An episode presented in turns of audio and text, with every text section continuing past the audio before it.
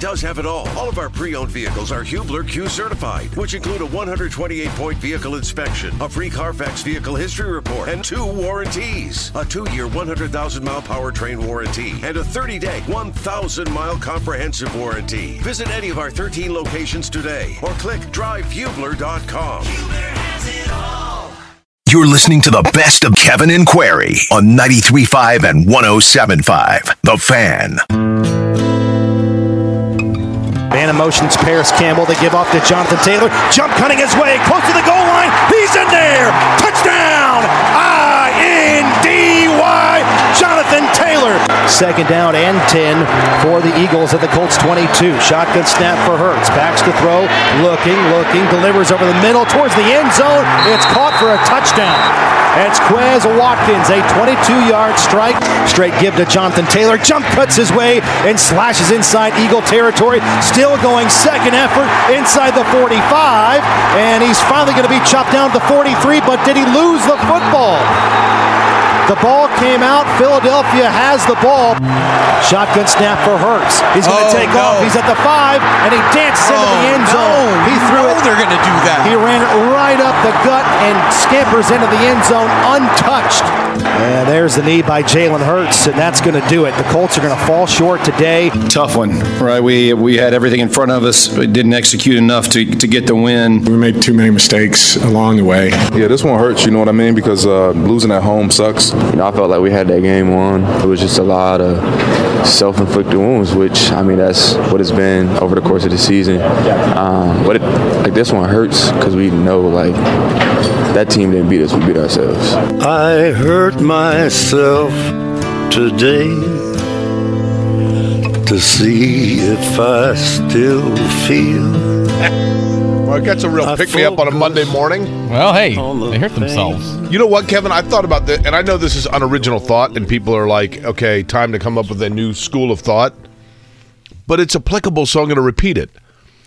Yesterday, for the Colts, is exactly what people want the Pacers to be, or what we thought the Pacers were going to be, right?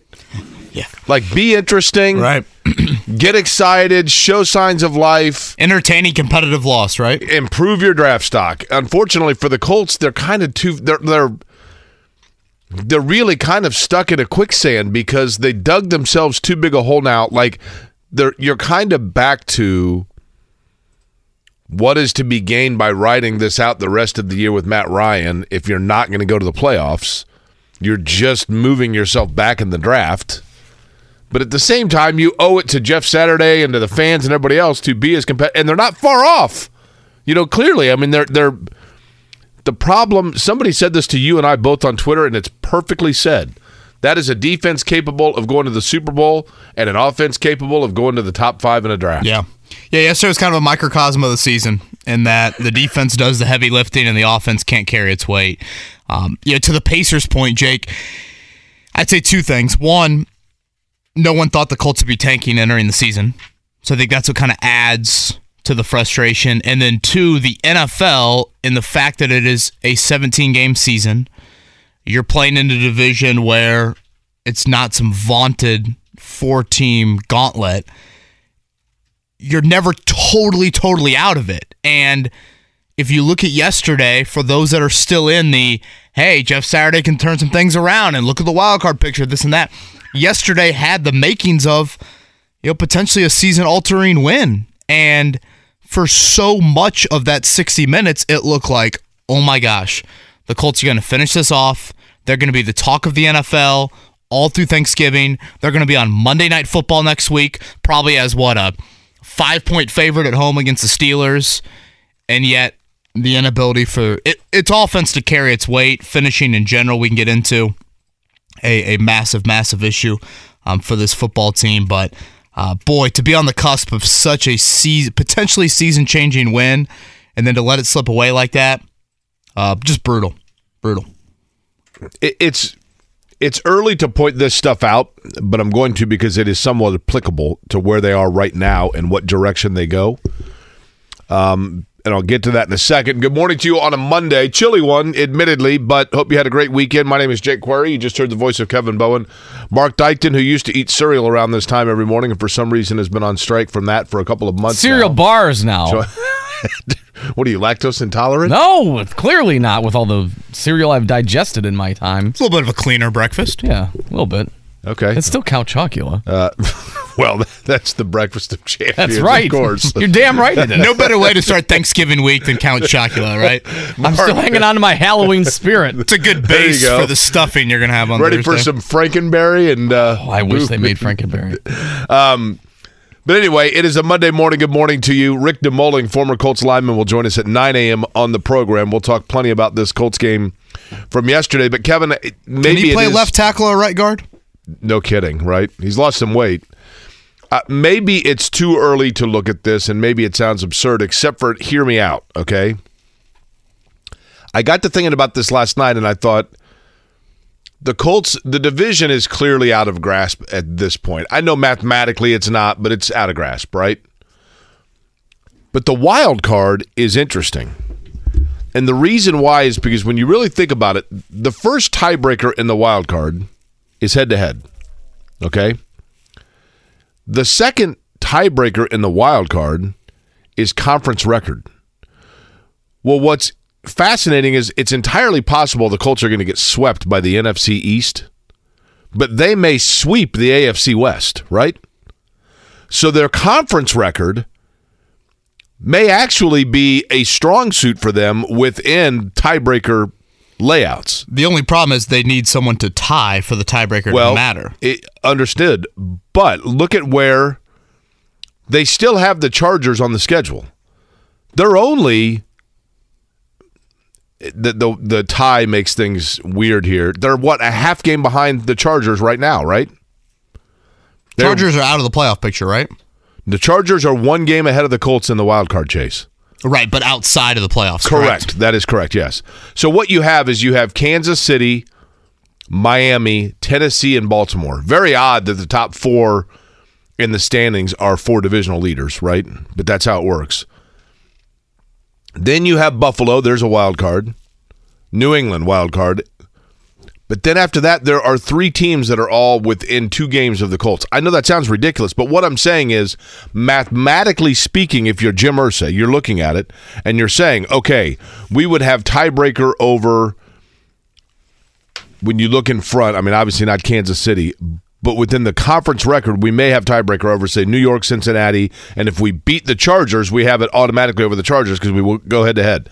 My point being, if that carrot is still within sight, do the Colts continue to go out and start Matt Ryan and put best foot forward and do everything else?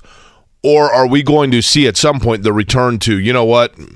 We're going to go with Sam Ehlinger, write out what we have with the young guy now. We gave Jeff Saturday his opportunity to win games with Matt Ryan. And once we lost one of those now, it's time to go back towards getting out of drafting 15th to 18th. Yeah, I can't see them all of a sudden shifting gears again, at least in the immediate future. I mean, you got two two games until your bye. Steelers a week from tonight, and then the Cowboys Sunday night football. I, I fully expect Matt Ryan to be the starter. Maybe if you lose those two, Jake, all of a sudden you have a change of heart Right. at the bye week, and for the final four you go back to Ehlinger. Um, but I, I cannot see Jeff Saturday and or Jim Irsay going down that path so quickly, especially because, and again, the offense has issues right now, without question. Um, but you've played eight quarters under Jeff Saturday. You've led for seven of them. I mean, you've you've been a better football team. You're right. Under Jeff Saturday. One thing that you've done in each of these two games, Jake, you've gotten off to great starts. I mean, yesterday was as good as you could have scripted. From that touchdown drive, the first touchdown drive to start a game since Christmas. And then from then on, I thought probably the most disappointing aspect to the football game for the Colts was their rushing offense. Jonathan Taylor dominated on that opening drive. Seven carries for 49 yards. The rest of the game, Taylor had 35 yards on Now, 15 carries. Is that because the Colts went away from him or because the Eagles gave presentation that they were going to take him away? Oh, the Eagles took him away. I mean, he had 15 carries the rest of the game. I mean, Yeah. that's that, that. I mean, he had 20. You have 22 for and that's not a great rush defense, though. That's the no, You know, and that's why I think it's so. That to me is the most disappointing aspect of the game. Of that's Philly's weakness. You dominated that opening drive. Um, they're on the short week. They were beat up, and those moves they made last week, Linval Joseph and Ndamukong Suh, both those free agent signings had some really, really important moments. I almost felt how eerie it was, Jake, sitting there and watching the fourth quarter, fourth quarter unfold and thinking, "This is Washington all over again." yeah. I mean, two score lead, fourth quarter, no pass rush whatsoever. Your offense can't like put the game away. They can't get that another score that you you get the first and goal at the five yard line. You can't convert that into a touchdown to to ice it, and then you let a mobile quarterback make some plays with his legs, and that's exactly what Jalen Hurts did on several different different occasions on that final drive. I think that's what kind of adds to it. It's that you're on the verge of such a massive win. You got the game played at your pace, your score, your defense is putting together one of its best efforts in in years. And yet 60 minutes is 60 minutes and you kind of hoped to get to the finish line and Philly took it from you. midway through the third quarter, did it or did it not feel like the Colts were up twenty-one nothing? Yeah, it felt like it was much bigger than what? At that point it was 13-3. I think it was 13-3 at that point. But I remember at one point thinking like they are like in control of this game. And then midway through the fourth quarter, I thought when McLaughlin missed that field goal, that 50 yarder, it's funny. Um, guy sitting next to me said he goes, "That's that's the kind of thing that's a momentum swinger." gave them a short field. Right. They scored a touchdown off that, and then it was game on.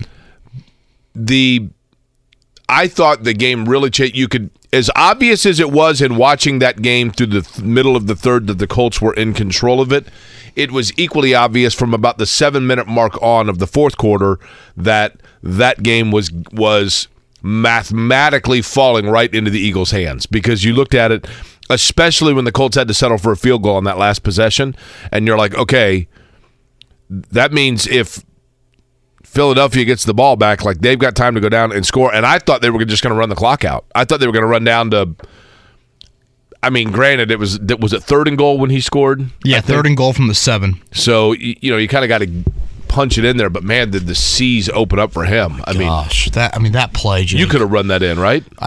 I think Rosie could have run it in. Jake, he started celebrating the two yard line. Yes. Hi- His lead blocker didn't. His lead blocker could have blocked Blue through the end of the end Uh, zone. Blue was there, by the way. He was Blue was right there when he was. He was. Um, I didn't know what Zaire Franklin was doing on that play. Like he almost had his back turned to Hurts, and I'm thinking to myself, the fourth and two just happened a few plays earlier. It was Hurts. All I mean, that is Jalen Hurts, Rodney McLeod, one on one. That was Philly going all in with Nick Sirianni taking that timeout on Jalen Hurts running the football in that situation. I, I get that that might not be like your direct responsibility, but to turn your back to him? I mean, that was a parting of the seas, biblical, whatever you want to call it. It was exactly that. You know, Jalen Hurts. I think this is kind of unfair. And actually, Randall Cunningham, who is still a hero in Philadelphia, Randall Cunningham might have been the first quarterback to kind of create this label for quarterbacks unfairly. But if a quarterback can run the football, then they are labeled as, well, he's just a running quarterback and people automatically think of that as dismissive towards that player's passing ability. You know, Lamar Jackson was just a running quarterback. Remember, he was going to have to be a wide receiver at the NFL level. Michael Vick was just a running quarterback. He's going to have to, you know, learn how to be have pocket presence. Fran Tarkenton, for that matter, Fran the Scram. You know, he was a great player, but it was because he, he he was just a runner. He could run around. Uh, like Jalen Hurts can throw the football, Kevin, and they got a ton of weapons. It actually I, I think that we tend to almost take for granted how solid the Colts defense is, to be honest with you. I mean, they held them in check for the vast majority of that game. Yeah, and that is a high, Right. That's a, that is a prolific, a dangerous offense. One thing I want to note on Hurts before we get to the Colts defense Jake, yesterday was another reminder of why having a mobile quarterback is just so, so dangerous. And it's the path, in my opinion, you have to take um, with the next move at QB. It seemed like this to me. If Matt Ryan is holding the ball past two seconds, the play is going to crumble. Like Ryan's going to be under siege. There's no way he can do something after two seconds. If Jalen Hurts has the ball for longer than two seconds, a big play is going to happen. That dynamic, that element, that ingredient is missing. When we had Dane Brugler on a few weeks ago, Dane said a quote that I'm sure I'll say a lot between now and, and the draft in late April. The quarterback position is no longer a passer, it has to be a creator. That's a good way of putting Hurts it. yeah. is a creator. Yeah. Taylor Heinicke was a creator in the fourth quarter three weeks ago inside of Lucas Oil Stadium. Matt Ryan needs everything to be perfect around him.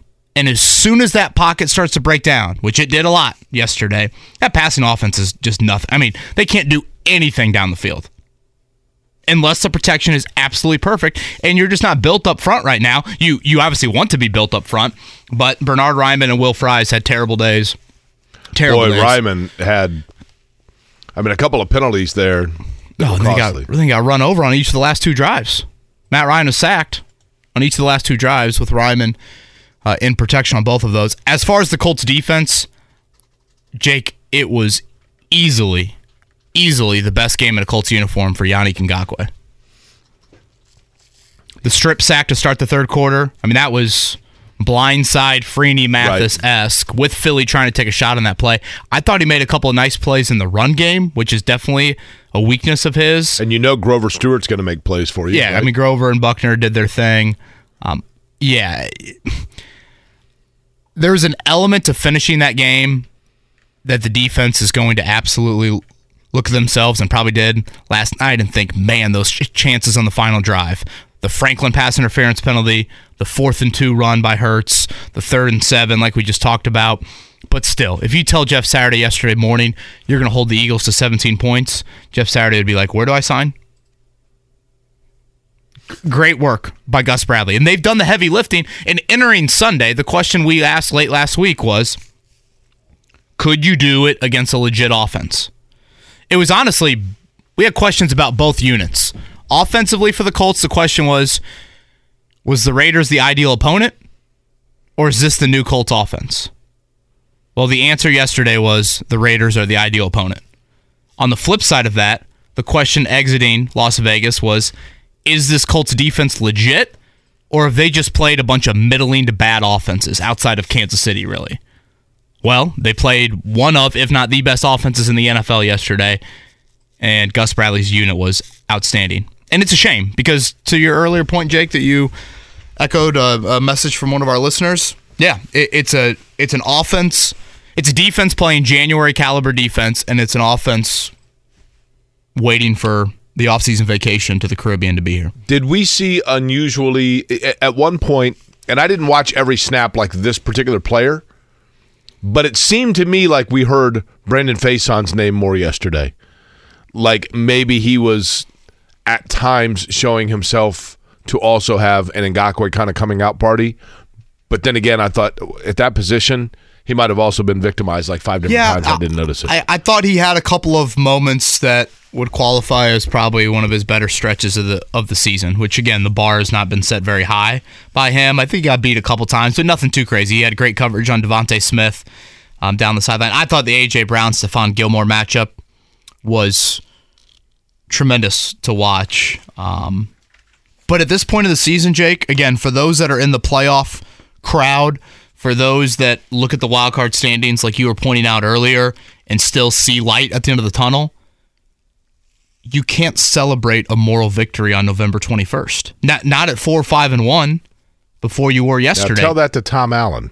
You well, you just weren't in a position to, and you aren't in a position to sit here on a Monday and be like, man, a lot of great strides. You know, if they just put it together, they can make the playoffs. You have no margin for error Yeah, well, I mean it's with the record that you have. Four, six, and one. We said it last week. You got to go five and two down the stretch. Now you got to go five and one. You know, one thing that's fascinating I've never noticed until now, until I pulled up the box score here. The, the Eagles logo, not the not the ones that they had on their helmet of the Eagle, but you know the other logo they have that's like their alternative logo, uh, their alternate logo, I should say, that has the eagle head. It's tilted at such an angle. They need to straighten it out. If you look at the, if you really look at this, Kevin, and I know it's radio, people can't see it, but you know they can look at home and play along. It, it, it's tilted in such a way, and his beak is open that he looks terrified. Is he is he screaming like it looks like what what someone would look like in a caricature if they were they were like on a plane that was going down? Well, if he's it- screaming, that could be Nick Sirianni at the end of the game. that's what he look. He looks literally like he looks like what an Eagles fan would look like for the first three quarters of the game yesterday. That's not a ferocious looking eagle. That's an eagle that's like, what the hell is going on? I'm completely descending here, which is what it looked like yesterday. At one point, I thought to myself. Are we seeing the unravel of the Eagles here? They finally lost a game, and now they're going to be Arizona of a year ago, right? Um, but then I think you also have to look at it and say, no. I mean, the reason that they're nine and one is because they found a way to win that game. And, and I think that point, Jake, you've covered so much of the NFL, and you obviously remember those Peyton teams. It's not like it was smooth sailing and perfect football for all 60 minutes. Correct. But in the fourth quarter, When it good mattered teams most. find ways right. to get it done. right. And honestly, in a weird way, that was Washington a few weeks back.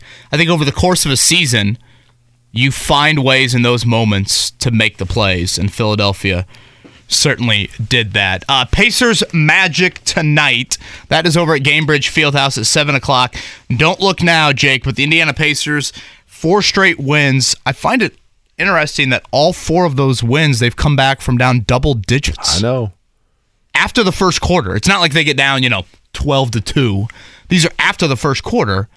Uh, they beat Houston on Friday. They beat the Magic on Saturday. That's the sound of Kevin's Now, ears lightning. was that a little premature? well, not the way you're thinking. Now, if they win tonight, I'm a third of the way there, folks. See? See? I did think this about the Pacers season entering it. It's the weird balance of obviously there's a section of the fan base out there that wants to see them get as high a draft pick as possible. I also think it's really important for a bunch of young guys that are either new to the NBA or new to trying to win at the NBA level. It's important to like close out games. And they've done that this season. Last year they were horrific in closing out games. They've done that in different ways. I mean, Saturday night it was Aaron Nesmith, an offensive rebound. Um, he was huge, five threes in that game. So now nine and six on the year. Three home games this week: Magic, Timberwolves, and Nets before they head out west for seven. The I'm telling you, Aaron Nesmith. I like Aaron Nesmith and I like Andrew Nembhard in terms of young pieces that are they ever going to be like long term starters here? No, but your your fifth, you know, your sixth, seventh guy, I like him. Now you brought up Tom Allen earlier. Did he run back to Bloomington? Okay, can I say this before we get to break? Because I don't know that IU football is like worthy of us going on to long tangents about. I'd like for people to you can send me a tweet, which is at Jake Query, J A K E Q U E R Y, or you can text me at 317 523 9288. I like to sometimes get like a barometer of am I out of my mind? 523 9288 is the number to text me. Please don't hold back, folks, with the "Am I out of my mind?" comment. I know it was a huge win for Indiana and and a and a very impressive display of not throwing in the towel when probably everyone had written them off when they were down 24-7 at the half and 31-14 I think at one point and then they come back and win in double overtime. Very impressive unquestionably. But if I was the fan of another school or any anybody else watching passing by on television, I would think that Tom Allen acts like a complete lunatic on the sidelines. And I, I know that like energy and rah rah is part of his thing, and he's a motivator and what. And I get that, and I know he's a, a wonderfully nice human being. But at some point, when you are the head football coach of a Division One football program in a Power Five conference, you should act like you are a football coach in a Division One Power Five conference that expects to be competitive, not by jumping around and celebrating every fourth down stop as if you are, in fact, Morehead State that's holding off Alabama. And in addition to that, when the game is over, Haven't they been more Morehead State though in the I- lately well, that's the Allen problem, tenure? though. But like you're trying to tell people you're not, and when the game is over, your responsibility from a sportsmanlike standpoint is to go across the field and shake hands with the opposing coach, not run around maniacally jumping on people and losing your shoe and falling off your glasses and scratching your face, and then oh by the way, I've got to go shake hands with the coach. I- I think it upstages the opponent to an extent, but I think more than that, it more amplifies, especially when you've won two Big Ten games in two seasons, the fact that you don't expect to win. You're shocked and you're stunned that you are playing competitively, and it is counterproductive towards your program because it looks to everyone on the outside. And I know it's only matters what people on the inside think, whatever, but it looks to the outside like you are a guy that cannot believe that you're in that situation. And eventually, that kind of a nervous energy, I think, has to translate down to players where they just feel it on every single play. slightly different sideline behavior from Mike Woodson. They get a win at Xavier on Friday night. That will look very good on the tournament resume come March. They beat Miami of Ohio. I kind of forgot that game was going on at Gainbridge Fieldhouse yesterday. Kind of sloppy first 15 minutes, and then Indiana pulled away and dominated that one. Uh, we've got a World Cup match today between the United States and do you know their opponent, Jake? Uh, England? Very close. So not Iran, because I know that's in their group as well, right? Yep, you got three of the four teams in the group. The fourth team, first time in the World Cup since I believe the 50s. Uh, Algeria. No. They beat Algeria a few No, years it's ago. this is actually a European. Is it Denmark? Belgium. I feel like you're close. Finland. Sweden. Switzerland. They're always in the neutral zone, by the way. Is there a neutral zone in soccer? I don't know, but if there is, Do you wanna keep guessing, If there is, is this- that's where is Switzerland's found. radio? This is this is uh, a European country. Correct. Is Yes. it? A, if I told you I was going there on vacation, would you go? That's cool, or would you go? Well, that's weird. Probably the latter. Croatia. Beautiful Croatia. Wales. I, I knew that. I absolutely knew that. Two o'clock on the You pitch. only needed the to give United them States. 30 more guesses. I was going to say, how many it. more European countries I, did you we know have what? to I, go? I absolutely. I thought with knew you Wales. being over there last month, you would have I, I known that. I mean, literally like two days ago, I saw that they're playing Wales, and I'm like, oh yeah, Lady Di. I mean, yeah, I, I knew that. Rick DeMulling going to join us at 9 o'clock. We'll take your calls 317 239 1070. What could have been yesterday for the Colts for 50 some minutes, 55 minutes probably. It looked like a season altering win. Not to be, though. 60 minutes of football. The Eagles made the plays late 17 16. The Colts fall to 4 6 and 1 on the season. We'll break it all down on this Monday morning. Looks like a ni- it's chilly. It looks like a nice start here to Thanksgiving week in Indy. Kevin Bowen, Jake Query, Mark Dykton, 93.5 1075, The Fan.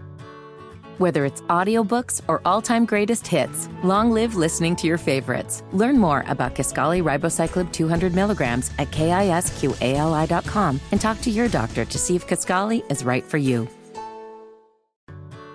Whether it's audiobooks or all-time greatest hits, long live listening to your favorites. Learn more about Kisqali Ribociclib 200 milligrams at kisqali.com and talk to your doctor to see if Kisqali is right for you.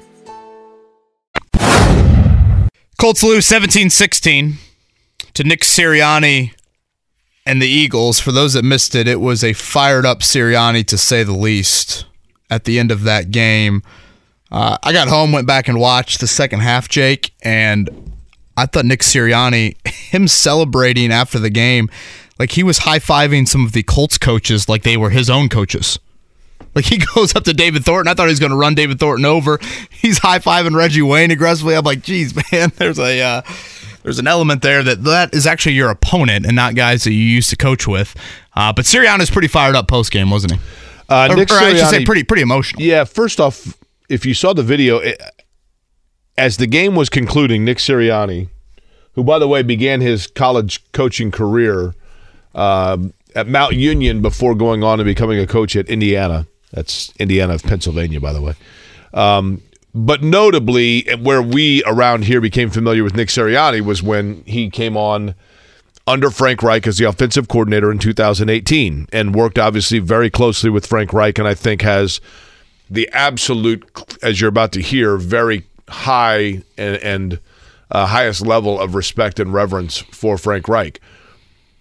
But at one point, I thought Sirianni turned around and I thought he was yelling at Colts fans. Yeah, it, it did look like that. Uh-huh. But just to his left of the Colts fans, there was a group of Eagles fans, and I think he was, you know, celebrating to that. You know what I mean? Like I thought yeah, he that's went how back we do the it. You know, second kind of time. thing. CBS showed him twice interacting with the front row, and interacting is probably the PR word to use. Um, I thought the second time he was a little chirpier with Colts fans. Yeah, I mean, um, you know, clearly like an excitable type guy. Did, were you around him much? Oh yeah, yeah. I mean, he is. That is him. I mean, I think I said it last week, Jake. He will be chirping with Colts players during the game. Like him and Frank Reich could not have more different personalities, um, and I think that's a big reason why Frank wanted to hire him. Frank knew that he is more of a subdued individual, and Nick brings that fire, and I think has brought that to Philly. And what I saw was a pissed off human at Jim Irsay for the handling of Frank Reich. Okay, and if you listen to this in its totality, that's what it sounds like as well as what it looked like. Here we go. I'm emotional because I, I love Frank Reich. I, I really do, and he's uh, he's one of the best damn football coaches I've ever been around. So, yeah, uh, yeah. I was hoping that, that him and I would be able to coach against each other uh, in this game. But he he is one he he's my one of my biggest mentors. I got my dad, I got Larry Kehres, and and I got Frank Reich. And Frank's such a good football coach, and. Uh, yeah, you don't want to know what I think uh, of if he should be here or not, but because you guys can probably imagine what I really think. Um, and uh, I love them. and uh, so I got a little bit emotional about that, and it was good to see the guys that I really cared about and some of the, the, the things that you know Quenton Nelson and, and Ryan Kelly and Parris Campbell. I got to talk to them after the game, and Kenny Moore. Um, so you know that that means a lot when they say some some things that are obviously I keep those things to myself, but spent a lot of time here. My kids, one of my child, children was born here, and it's uh, it was sweet to come here, especially with what happened in this organization the last couple weeks, and and and get the win, the win. We leave in Indianapolis with a win. That last part, especially with everything that happened in this franchise the last couple of weeks, I, would assume that Nick Sirianni has a relationship with Jeff Saturday. I, you know, I mean, Saturday obviously being a consultant to the franchise, one would assume during the time Sirianni was here.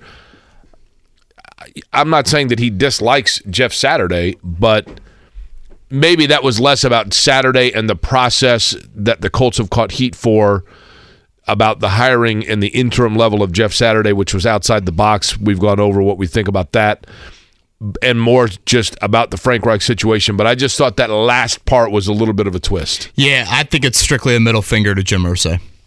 I think that's exactly what that was from Sirianni. Um, I actually asked him last Wednesday if he knew Jeff Saturday, and I, I, thought he did, and he said he didn't. So I don't think that is any reflection of Nick Sirianni and Jeff Saturday. I think it's purely, and I think his comment, Jake, that he mentions about the players and some of their post game comments with Nick Sirianni, I could very well see the players being like, yeah, I mean, you know, Matt was benched because the owner wanted him benched.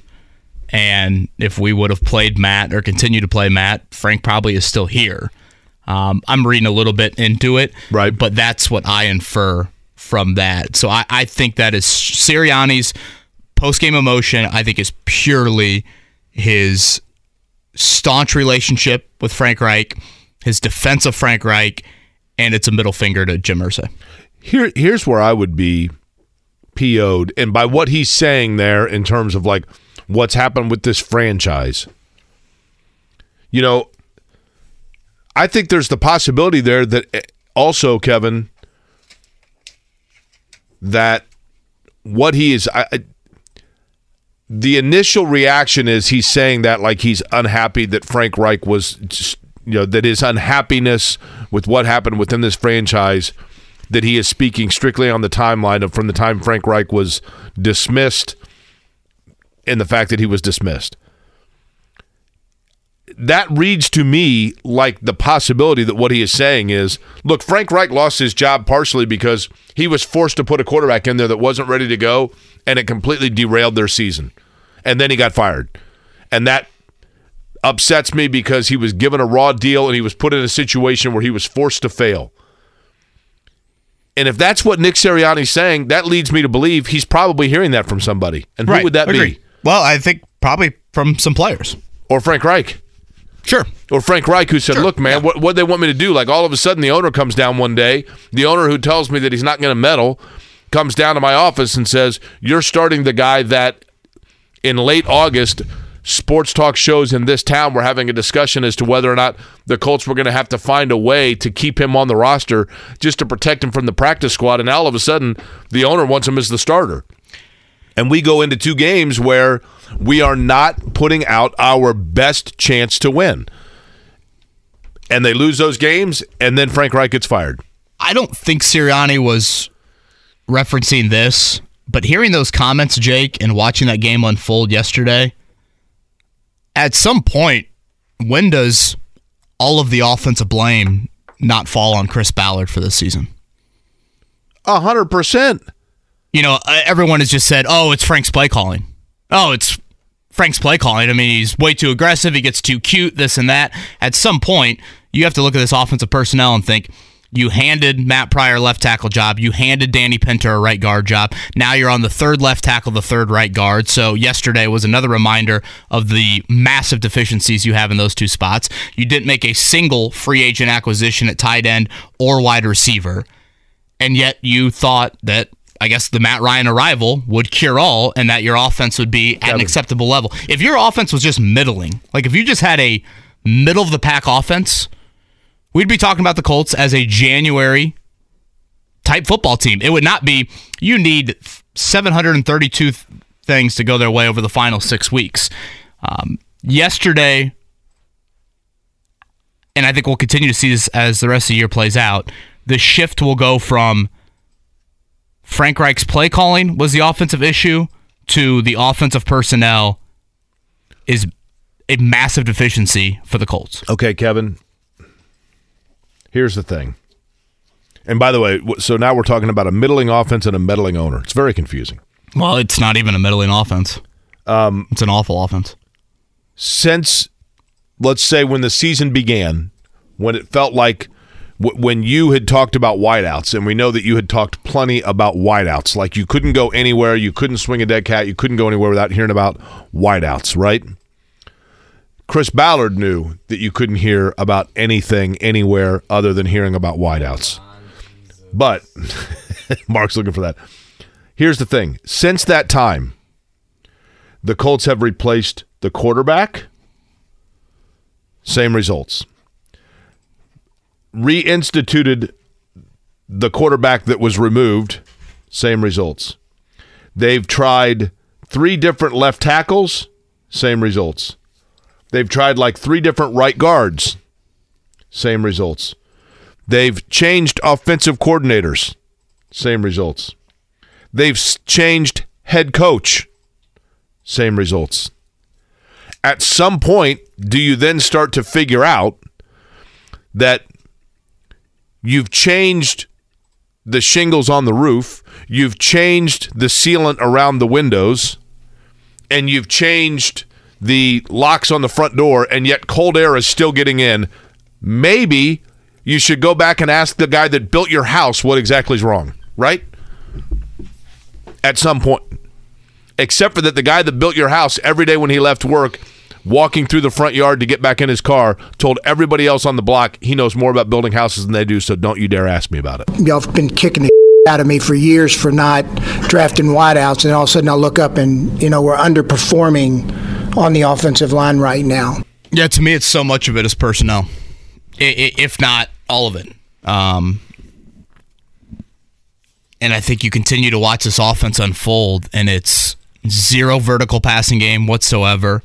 And once Philly got a stranglehold of that run defense yesterday after the opening drive, your offense could not sustain whatsoever. And at some point, you've got to look at the personnel and the lack of acquisitions you made to support your aging quarterback. Because when you don't support him, Matt Ryan's age gets exposed even more. Yep. And I thought we saw that. And by the way, I know that Matt Ryan, there was contact to his face mask. Somebody asked me on that last sack that would have given the Colts. I agree, but I didn't think it would. I didn't think it was egregious enough to be a face mask penalty. I thought it was inadvertent contact with the face mask, and immediately the hand was pulled away. We'll take your calls coming up in the 8 o'clock hour 317 239 1070. Thoughts on yesterday? Again, the Colts fall to four six and one on the year. Defense outstanding. Um, look like a potentially season altering win. Instead, the Colts fall um, and blow another two score lead at home. Rick DeMulling going to join us in the nine o'clock hour. Kevin and Query on a Monday. Whether it's audiobooks or all-time greatest hits, long live listening to your favorites. Learn more about Kisqali Ribociclib 200 milligrams at kisqali.com and talk to your doctor to see if Kisqali is right for you. Whether it's audiobooks or all-time greatest hits, long live listening to your favorites. Learn more about Kisqali Ribociclib 200 milligrams at kisqali.com and talk to your doctor to see if Kisqali is right for you. Jalen Hurts, by the way, took a knee and then eventually stood back up. Uh, Rick Venturi was still on the floor for like five minutes after that. I think, Boy, right? that is yeah, obviously is not the call Colts fans wanted to hear, but it is such a great call in painting the picture of what happened on that play. Totally, because Shotgun snap for Hurts. He's going to Oh, take no. off. He's at the five, and he dances into the Oh, end zone. no. He threw know it. they're gonna do that. He ran it right up the gut. I mean, this the field just absolutely opened Right. up. I mean, you have the same view I do, Jake. I mean, it- Yeah. was that not the thought that you had? I, Totally. My, my first thought, and I know I've said this several times today, I thought they had 10 guys in the field. I thought the Colts were missing a linebacker. Uh, joining us now on the Payless Liquors Hotline, a return guest to the program, who can tell us a little bit about what went on yesterday. And I, I guess for Rick DeMulling, who played with the Colts from 01 to 04, then back again in 07 during his NFL career. Rick, the first thing I would ask you is as a player, you know, from a fan standpoint or a media standpoint, yesterday in watching that game, it, it felt at different periods like the Colts were up 17, 21 points. It just, they felt in control. But you also felt like Philadelphia, especially towards the end, you could kind of feel things swing a little bit. As a player, do you feel that on the field in a game where you can kind of feel the pendulum of momentum going back and forth, or is that simply fan observation? No, absolutely. It is. You feel it. Now you have so much going on in your brain that you're just getting ready for the next play, so you don't dwell on it. But like when you're on the sideline, if you're watching the defense, you kind of get that feeling as the defense is watching the offense. But yeah, you- you're so just zeroed in and focused on what your next job is that you don't think about it too much until you're probably on the sideline. Kind of on that fun. and by the way, thank you for the time this morning. Again, Rick DeMulling is with us, drafted by the Colts in 01. Um, what about like the game's kind of waning moments? I think we, we put so much stock into like what happens in the fourth quarter, what happens in the final few minutes of a game. As a player, did you feel like heightened intensity in the fourth quarter in trying to close out a game? Because now for two home games in a row, we've seen a team in the Colts build a two score lead in the fourth quarter, but un- unable to close it out and finish. Yeah, absolutely. You feel that. I mean, especially with as an offensive lineman, you're you got the lead in the fourth quarter. We're going to run the ball out. That's your mindset. And when you do not accomplish that, it starts getting more intense. However, like I loved Howard Mudd, rest his soul. He was phenomenal. Like, hey, listen, slow the game down. Don't do more than what you have been doing all game. And that's kind of like our human nature. We're like, it's coming down the thing. You start getting amped up, start getting amped up, but just slow it down. Do what you know what to do, and don't do too much. Rick, we, you know, we talked actually with Jeff Saturday about this before. Obviously, he became the interim coach, but I wanted your perspective on it as well because you know you're also an offensive lineman, and this line for the Colts this year, to me, has just flat out been enigmatic because. For the most part, it's the same personnel that we've seen at times play really well, then at other times look like, you know, a turnstile. Is from your perspective, is playing offensive line psychological? Is it just from one play to the next? Can it be a confidence thing? What is the issue with the line of the Indianapolis Colts in 2022? Yeah, absolutely. I think there definitely plays a confidence thing. If you like are unsure, one of like your technique, and then two what play you're running, and especially those rookies, right? They're having it's just hard to play in the NFL to begin with, to begin with, and then be in there as young guys. Like it, it is very difficult to catch up to the speed of the game. And so if you're not like dialed in and just like you're your technique is second nature, and then you're just you already know the play, it becomes a whirlwind, right? And I would agree. It looks like there's turnstiles sometimes. It's just like some of it's technique, some of it is just feeling unsure of what's going on. But it, it definitely looks like the offensive line is not 100% sure what they're doing. Now that's not across the board. Obviously, there there's some shining spots there, but it is hard to watch sometimes when you have such a phenomenal offensive line not play as well. And I'm not, you know, you can't single out just the rookies that are not playing well. I mean, it's across the board, but it, it's hard to watch. And if you're not confident in what you're doing, you can't go 100, 100 miles an hour and just react. Yeah, I would say, like you said, Rick, across the board, all five of those individuals, obviously not the same guys necessarily, but have taken a step back from even what you had last year. Again, Rick DeMulling is with us, former teammate of Jeff Saturday. Let's go back, I guess, two weeks ago today, Rick, and apologies if you're coming on the show thinking that this means you'll get an NFL head coaching job tomorrow. um, but your initial reaction to hearing that news, and I guess, did you learn like the rest of us learned? Yeah, so we had a little text chain going with some former players, and uh, heard that Frank was uh, they parted ways, and that was you know, sad to see because we all have a, so much respect for Frank and what he brought to the table, and um, that was sad to see. And it was you know discussion, hey, who are they gonna who are they gonna elevate, right? Then all of a sudden we get the we all find out Jeff just got the job, and it was it was pure excitement really is what it was, and then bewilderment. So everybody's like, "Hey, get him on the line. Let's find out if this is real." And obviously, he was pretty uh, busy at the time, so we didn't really find out until everybody else found out, like for sure. But it, I mean, it's awesome. There's, you know, somebody asked me what is what speaks volumes to, about Jeff to me. I'm like, the one way that I could put it is like, I, if my son grew up to be like Jeff Saturday, then I know I did a good job. He's that great of a man. Like he is just the type of guy that you want leading other men and I, I'm excited, fired up for it.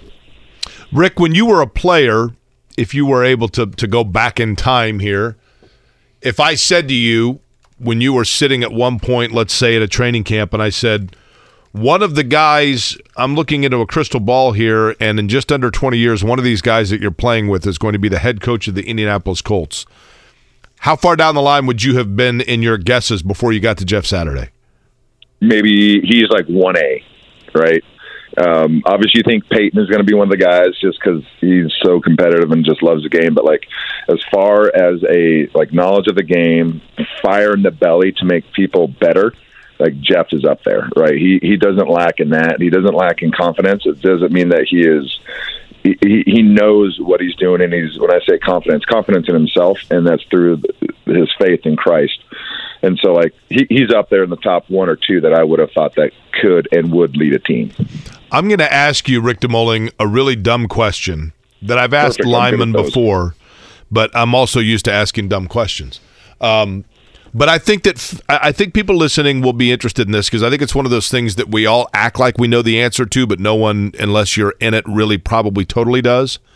And that is this: Tell me the fundamental difference between playing guard and tackle. Because I think those of us that have not played football at a high level think if you're an offensive lineman, you're an offensive lineman. You ought to be able to just move around. but clearly, the Colts have learned that you can't necessarily juxtapose those two positions. What is the primary difference between the skill set necessary to be a guard and why that doesn't translate automatically to being a tackle?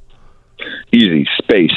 So when you are as a guard or play the interior, you're fighting inside of a phone booth, right? It's close quarters, quick, and when you move out to that tackle, you're giving the defensive end, who's a phenomenal athlete, a lot more space, right? A lot more room to work.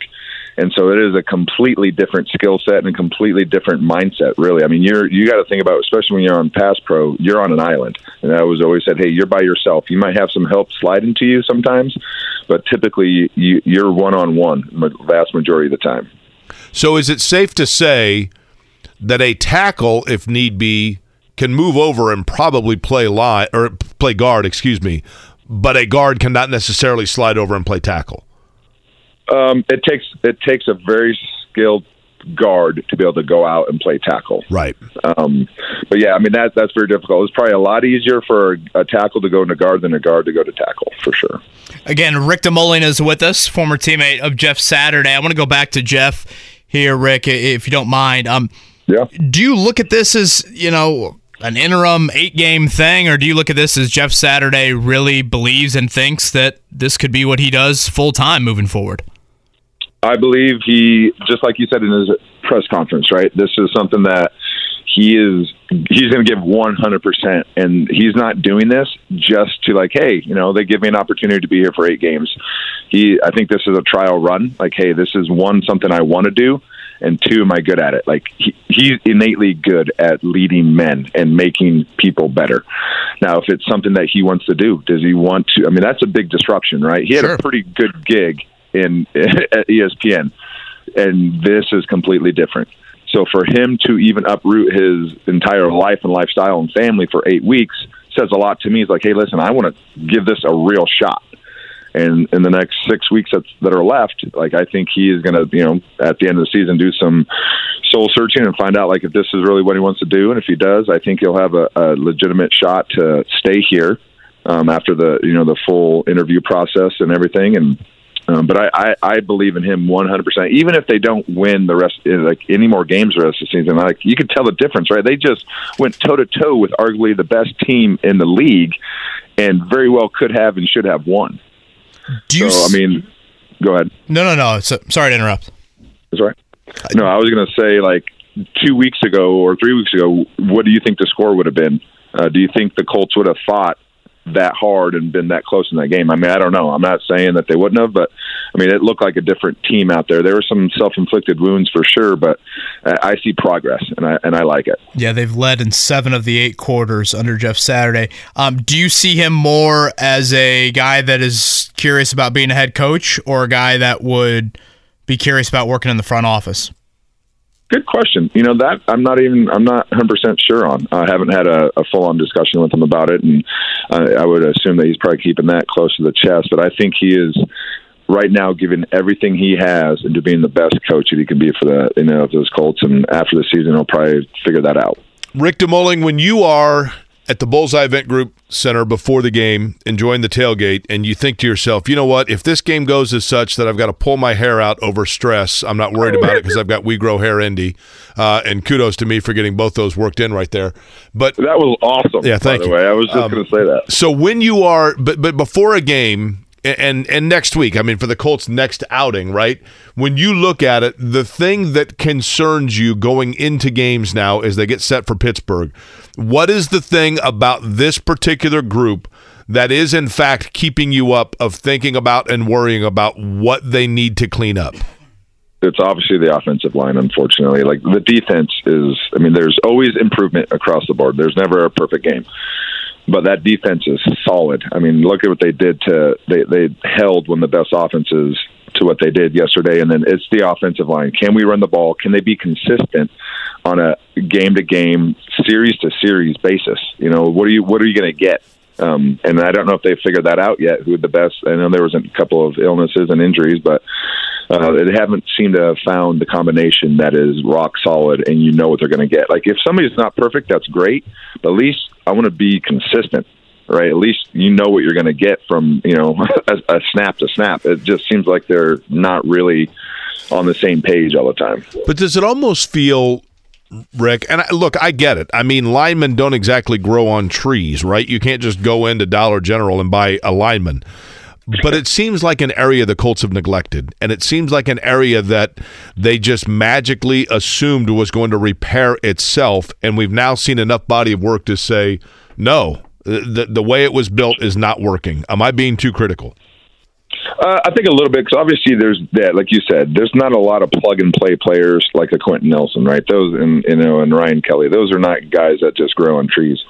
Um, but yeah, I do believe they potentially had you know like Smith, Kelly, and Quenton. They're like, all right, we have sixty percent of the puzzle. I think the forty percent can be just put in there. I think they had a lot of high hopes for Pryor, and that obviously didn't really pan out the way that they had hoped. Um, but yeah, I mean, they they definitely I wouldn't say neglected it because they obviously have three amazing pieces in the puzzle there. But I think they needed like definitely get some solid left tackle play, and they just haven't yet. And you know, obviously, it's hard to ask the left tackle rookie uh, Raimann to sit there and really step in and, and blow it up. That's a that's a big transition that he has. So I don't know. I don't know what the answer is, but I know it needs to be cleaned up, and um, hopefully those guys gain a little bit more confidence because they are good. They just need to like get rid of the probably the self doubt and let it rip. Is Quenton Nelson still? To me, something has happened. I'm not saying he's not a good player, Rick. That would be naive of mm-hmm. me. But he was an elite level breakthrough talent a year ago that seems to have slid back to showing signs of normalcy. What's the difference, if any? I would agree with that. I mean, he's still like the upper echelon. He's not like what he was playing at before. I mean, that I don't know. I don't know if it could be a nagging injury. That's the thing that's always kind of goofy with the guys that have a backslide like that. Because normally you do it in your second year, and he didn't. Obviously, he just got gotten better, better, and better. So I mean, there could be something going on in personal life. There could be a, a nagging injury that just hasn't gone away, and maybe something in confidence is gone. But I mean, he still has all the skill set. And when he's, I guarantee, if he's confident and healthy, he's going to play as good as he has.